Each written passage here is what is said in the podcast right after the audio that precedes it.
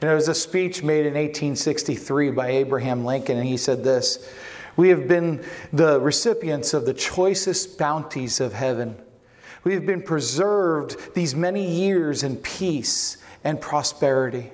We've grown in numbers, wealth, and power as no nation has ever grown, but we have forgotten God. We have forgotten the gracious hand which preserved us in peace and multiplied and enriched and strengthened us.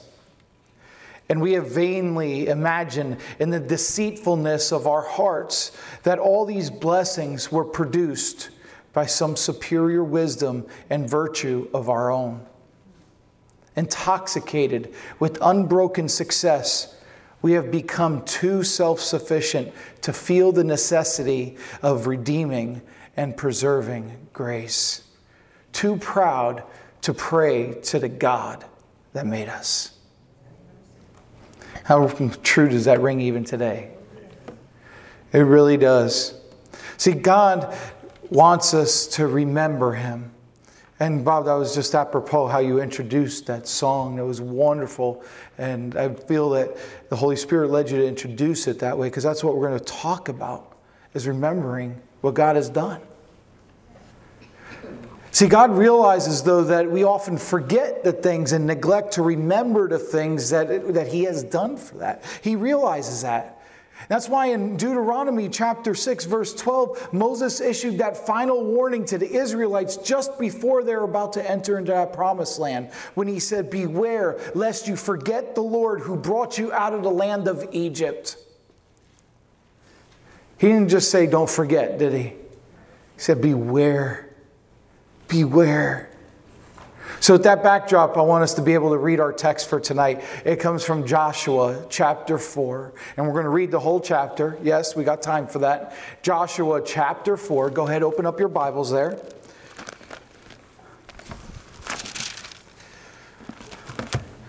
Joshua chapter four, starting in verse one. We're going to read it together. If you're there, say amen. Amen. "And it came to pass, when all the people had completely crossed over the Jordan, that the Lord spoke to Joshua, saying, 'Take for yourselves twelve men from the people, one man from every tribe. And command them, saying, Take for yourselves twelve stones from here, out of the midst of the Jordan, from the place where the priest's feet stood firm. You shall carry them over with you and leave them in the lodging place where you lodge tonight.' Then Joshua called the twelve men whom he had appointed from the children of Israel, one man from every tribe. And Joshua said to them, 'Cross over before the ark of your, uh, before the ark of the Lord your God into the midst of the Jordan. And each one of you take up a stone on his shoulder, according to the number of the tribes of the children of Israel, that this may be a sign among you when your children ask in time to come, saying, What do these stones mean to you? Then you shall answer them, that the waters of the Jordan were cut off before the ark of the covenant of the Lord. When it crossed over the Jordan, the waters of the Jordan were cut off, and these stones shall be for a memorial to the children of Israel forever.' And the children of Israel did so, just as Joshua commanded, and took up twelve stones from the midst of the Jordan, as the Lord had spoken to Joshua, according to the number of the tribes of the children of Israel, and carried them over with them to the place where they lodged, and laid them down there. Then Joshua set up twelve stones in the midst of the Jordan, in the place where the feet of the priests who bore the Ark of the Covenant stood, and they are there to this day. So the priests who bore the ark stood in the midst of the Jordan until everything was finished, that the Lord had commanded Joshua to speak to the people, according to all that Moses had commanded Joshua. And the people hurried and crossed over. Then it came to pass, when all the people had completely crossed over, that the ark of the Lord and the priests crossed over in the presence of the people. And the men of Reuben, the men of Gad, and the half-tribe of Manasseh crossed over armed before the children of Israel as Moses had spoken to them. About forty thousand prepared for war crossed over before the Lord for battle to the plains of Jericho. On that day, the Lord exalted Joshua in the sight of all Israel, and they feared him, as they had feared Moses all the days of his life. Then the Lord spoke to Joshua, saying, "Command the priests who bear the ark of the testimony to come up from the Jordan." Joshua therefore commanded the priests, saying, "Come up from the Jordan." And it came to pass, when the priests who bore the ark of the covenant of the Lord had come from the midst of the Jordan, and the soles of the priests' feet touched the dry land, that the waters of the Jordan returned to their place and overflowed all its banks as it, as before. Now the people came up from the Jordan on the tenth day of the first month, and they camped in Gilgal in the, in the east border of Jericho. And those twelve stones which they took out of the Jordan, Joshua set up in Gilgal. Then he spoke to the children of Israel, saying, "When your children ask their fathers in time to come, saying, 'What are these stones?' then you shall let your children know, saying, 'Israel crossed over this Jordan on dry land.' For the Lord your God had dried up the waters of the Jordan before you until you had crossed over, as the, as the Lord your God did to the Red Sea, which he dried up before us until we had crossed over, that all the peoples of the earth may know the hand of the Lord, that it is mighty, that you may fear the Lord your God forever." Let's pray. Lord Father, once again, I thank you for today, and I thank you for this opportunity to praise you and worship you. Thank you for this opportunity to read your word that you've given us. Father, I thank you for the opportunity to be able to understand what you have to tell us through these words, Father. So as you fill us with the Holy Spirit, Father, and clear our minds of everything except you, Father, I just pray you just make this all about you and nothing of me. Let this sermon hit us hard where we need to be hit hard on, and And let us open up our eyes, put that salve in our eyes so we might be able to see what you have in store. We love you, Lord. It's in Jesus' name we pray. Amen. You know, we like memorials, don't we? I mean, we have a ton of memorials. And the meaning of this memorial word memorial right here in this uh, this chapter that we read, and that we see in verse seven, is simple. It's to remember. We have to remember. And given our in- inclination to be able to forget things, and if you're like me, if you tell me something this morning, I probably forgot by that afternoon. It's little wonder then that these memorials were frequently played as an important role throughout biblical history. We need those memorials to remember. If you recall, at the foot of Mount Sinai, Moses built an altar of stones so he could commemorate God's covenant with the people. And now in t- tonight's text, we see God's commanding his people to erect another memorial. A memorial that the Lord gave specific instructions for, and how to build, and when to build it, and where to build it in, in verses two through five in that, that passage that we just read.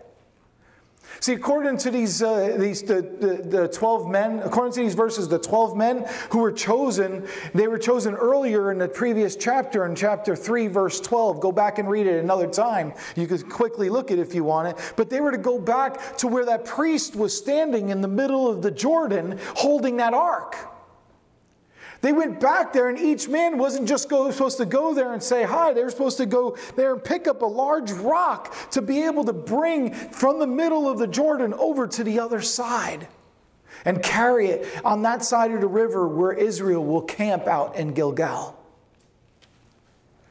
Now, I want you to notice three reasons that I believe is given for this action.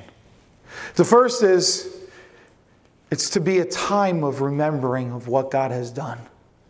It's a time to remember what God has done. It says, "And these stones shall be a memorial for the children of Israel forever," verse seven says.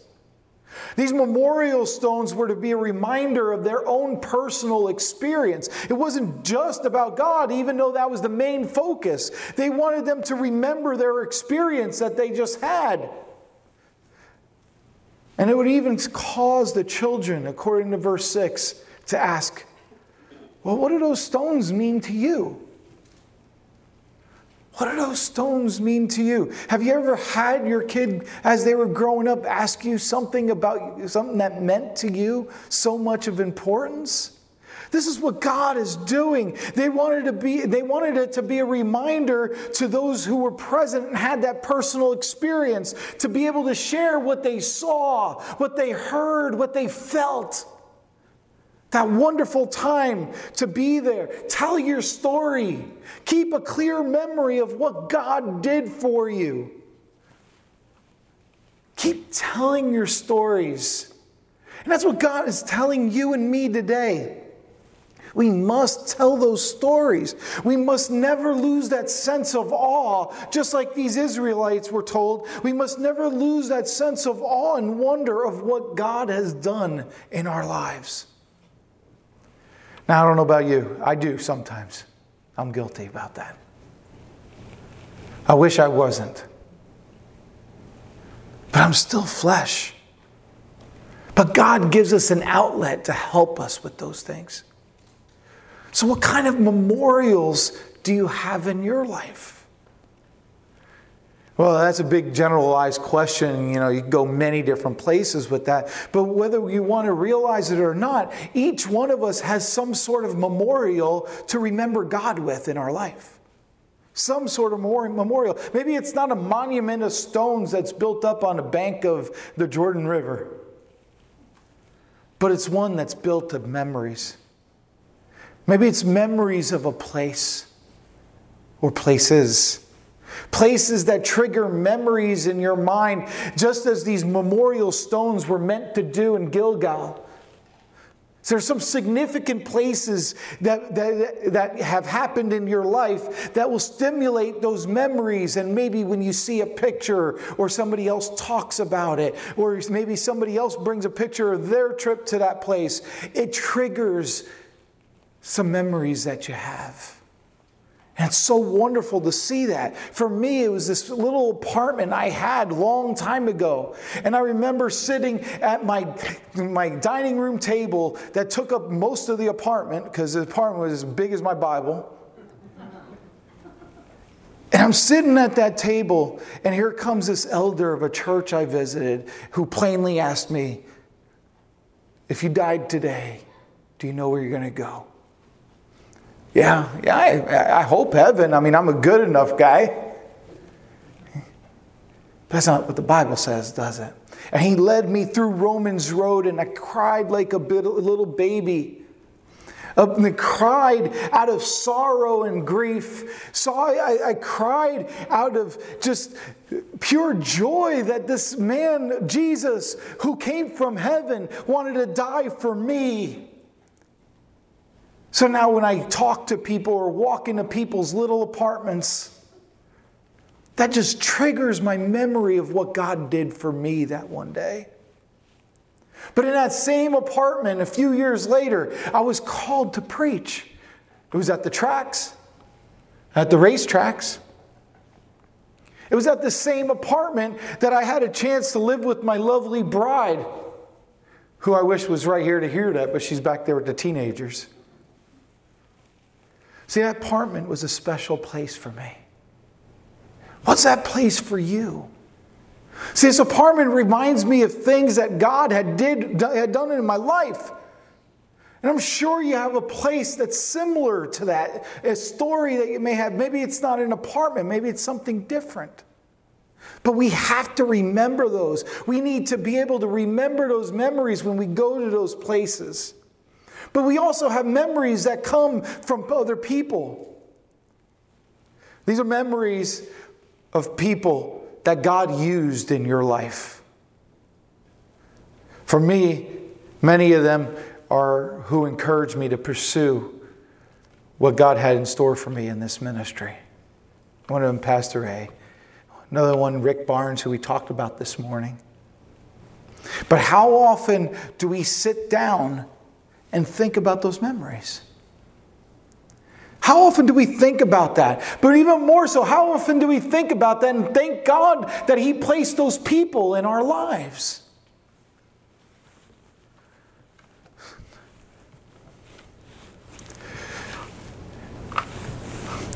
I want to share you an illustration. It's drawn from the life of W A Criswell. Anybody ever hear that name before? If you don't recognize that name, he was a Southern Baptist pastor in First Baptist Church of Dallas. And he passed away in uh, January of two thousand two. And he he records an event in his diary uh, about his life that I think really illustrates this point. So forgive me as I read it to you. But I want to make sure I get it right.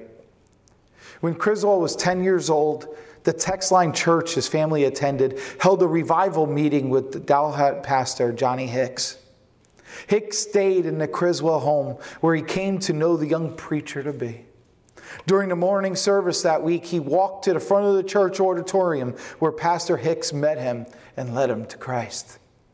Years later, Criswell was conversing with a friend, a fellow pastor in Dallas, and he told of his childhood, childhood conversion during the Johnny Hicks revival meeting. And then Criswell went on to tell the story of how Hicks stayed in his home and enjoyed his mother's cooking and in his interest in the lad, and how Criswell went forward and was met by the pastor at the altar. Criswell's friend shook his head sadly. Johnny Hicks? Just a few years ago, I visited my friend Johnny Hicks at Baylor Hospital, at Baylor Hospital here in Dallas. He was dying. But on his deathbed, he said, I haven't done anything for Jesus. I mean, isn't that something? That dear old man, Johnny Hicks, led people to Christ, even one of the, one of the most famous pastors in the Southern Baptist Convention. He led him to Christ, and he says, I haven't done anything for Jesus.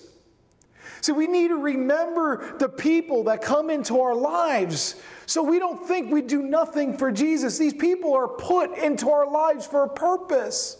We need to make sure that we remember those people like Pastor Ray and my Rick Barnes and whoever that is for you. We need to remember them and know that God placed those people here in your lives.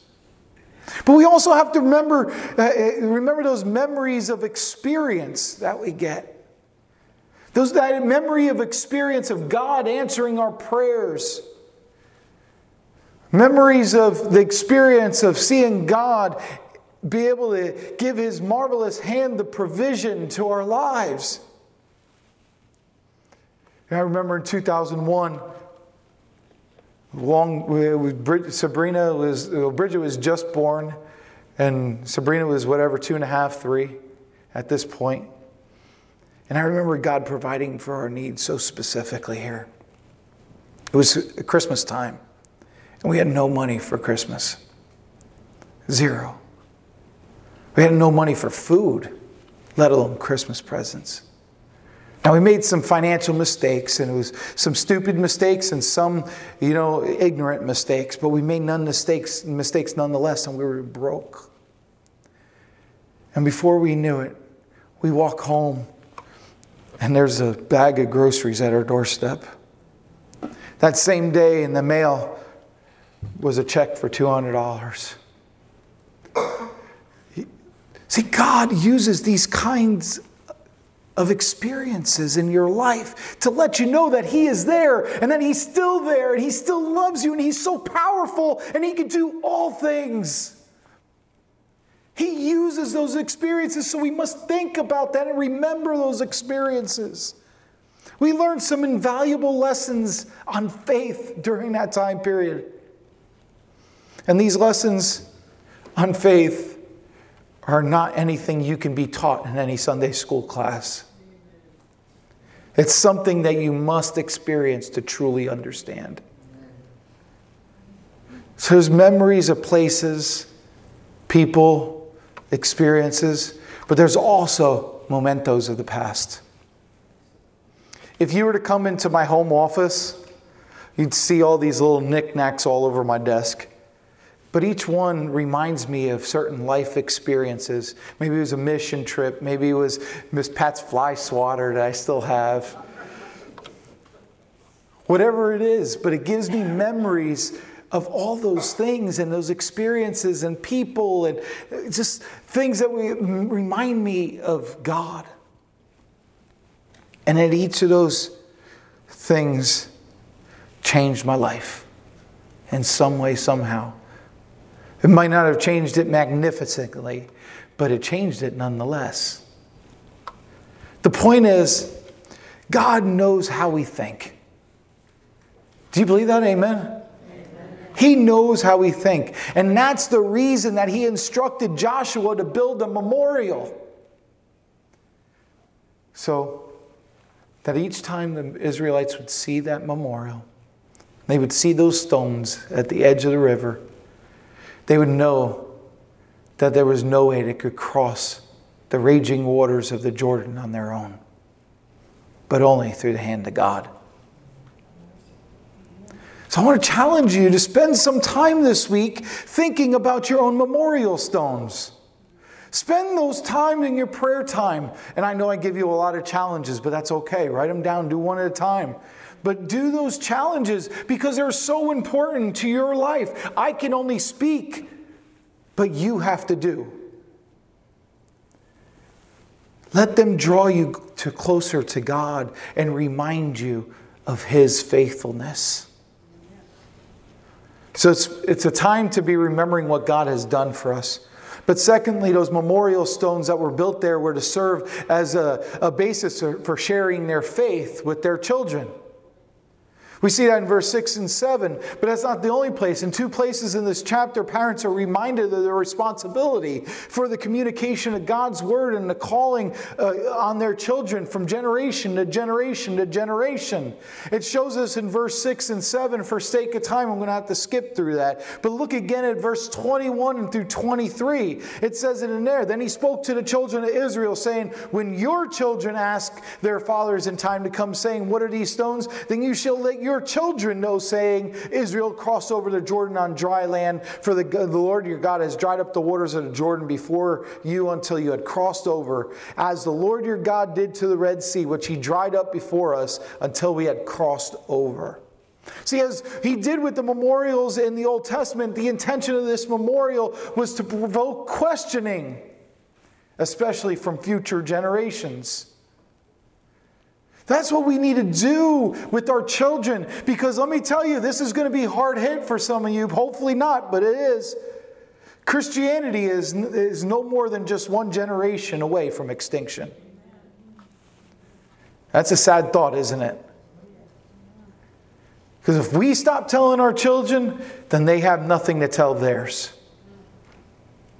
So we must tell them. And if we're not careful, America will be exhibit A for this truth.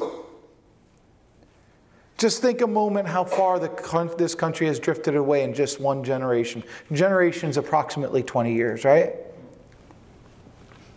nineteen sixty-two, prayer in schools were declared, declared illegal. nineteen sixty-three, Bible reading in schools were taken away. And then twenty years later, nineteen eighty, the Ten Commandments were now illegal to post in public places. One generation. One generation. God's warning to Israel and to us was not to let the environment of a pagan society that surrounds us dictate our values. Deuteronomy six, twelve through fifteen says, then beware lest you forget the Lord who brought you out of the land of Egypt from the house of bondage. You shall fear the Lord your God and serve him and shall take oaths in his name. You shall not go after other gods, the gods of the people who are all around you. For the Lord your God is a jealous God among you, lest the anger of the Lord your God be aroused against you and destroy you from the face of the earth. That's God's words. That's not mine. That's a scary thought, isn't it? We must tell our children. That's, so it's about, the, those memorial stones that were built there were to serve uh, as a way to share their faith with their children. But third, the memorial stones that were built there were also supposed to be a signpost to the lost world. Verse twenty-four says that all the peoples of the earth may know the hand of the Lord, that it is mighty, that you may fear the Lord your God forever. It's always been God's plan for the, for the whole world to know that He is the only living God. Not that not only was the crossing of the Jordan a stirring event for Israel, but it was also a terrifying event for all the people that were living on the other side in the land of Canaan. Could you imagine living there and knowing this is happening?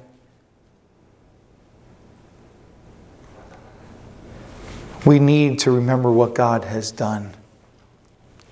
But this isn't just a time to remember what God has done, but it is also a time to renew our personal commitment to Him. It's a time of renewing personal commitment. Verse eight, and the children of Israel did so, and just as Joshua commanded, and took up twelve stones from the midst of the Jordan, as the Lord had spoken to Joshua, according to the number of tribes of the children of Israel, and carried them over with them to the place where he lodged, and laid them down there. See, Joshua not only issued the order for the men to go back, but he personally joined them back into the middle of the river. And he made an altar there as they went and made their journey back to the other side of the river. He made their own, his own altar at the center of that riverbed. And the word says that it's still there even until today. Do you believe God's word though? Amen. So do you believe that? I do. I do. It might have been under, under a lot of soot and dirt and everything else, but I believe it's still there today. And then it comes to verse nine, and you know it's debated amongst biblical uh, scholars, but it, verse nine says, then Joshua set up twelve stones in the midst of the Jordan, a place where the feet of the priests who bore the Ark of the Covenant stood, and there they are to this day. So while they're carrying their stones back to shore, Joshua stops. He personally picks up his own stones, takes another twelve, and builds another memorial right in the center of the riverbed. And as I believe, he did it as his personal act of worship. See, for Joshua, this was a very private act. It included one plus one. Joshua and God. That's it. That's it. But I think this was also a very pivotal point in his walk with the Lord. Once the twelve men have carried those stones over to the other side of the Jordan, and they're on the shore of Canaan, and, he, and Joshua had finished building his, his own altar in the middle of, uh, of the river, he commanded the priests to finish crossing the river with the Ark of the Covenant. And at that moment, once the feet of the priests touched that dry land, and as they carried the Ark of the Covenant, those raging waters that were held back by God pushed back on both sides. He allowed to come back. I can't even fathom that sight. I can't even fathom that. If that doesn't bring you to a personal time of commitment, I don't know what will. So it was a time, also a time to be rolling away old defeats. Verse nineteen and twenty, now the people came up from the Jordan on the tenth day of the first month, and they camped in Gilgal on the east border of Jericho. And those twelve stones which they took out of the Jordan, Joshua set up in Gilgal. See, I think it's significant that this happened on the tenth day of the first month. Let me tell you why. I don't think, I know it's significant. Let me tell you why. Because that's exactly forty years to the day since Israel, Israel marched out of the land of Egypt. To the day. Leaving that edge of the river, the Israelites went into a place called Gilgal to be able to make their camp. And Gilgal was on the eastern border of Jericho, as we see in verse nineteen. But it means the reproach had been rolled away. forty years of spiritual defeat and failure have now been rolled away. It's gone. It's in the past. God doesn't even look that way anymore. It was the dawn of a great new beginning in this new land that these Israelites get to have. The days of sullen refusal to respond to God under Moses was, was gone. Their complaining had ended. You know, hopeless wandering in this wilderness is gone. It's behind them. And they're now a people with a powerful new sense of purpose, determined to take new territory with God. But likewise, for the believer today, We need to look back at those monumental, monumental experiences, those occasions that we have in our lives, which stand out as a time as God changing the direction in our life. We need to look at that because it gives us good, this new hope every time we look at those memorial stones in our life. It gives us a great sense of purpose when we remember that God is still all-powerful through all things. And when we act bold in our faith and decide to abandon ourselves to God and step out and take that new territory for Him, we'll remember, but we'll also get closer to God. The monument then was built with twelve stones. And it was a visible way for the Israelites to remember the faithfulness of God. It was also a, a silent mon- monument to the special day on which the people of God boldly placed their feet on the dry land of a surging river and confident that God would take them safely to the other side. So as I finish and invite the musicians back up, I want to encourage you to start putting memorial stones up in your life. We need to remember what God has done in our past.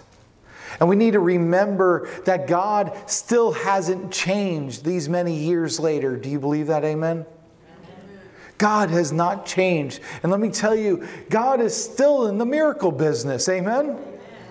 He's still in the healing business. Amen? Amen? And He's still most definitely in the revival business. Amen? Amen. So together, let's build some memorial stones together. Look at the ones that's already in our lives and remember what God has done in our past and believe that God will do it again.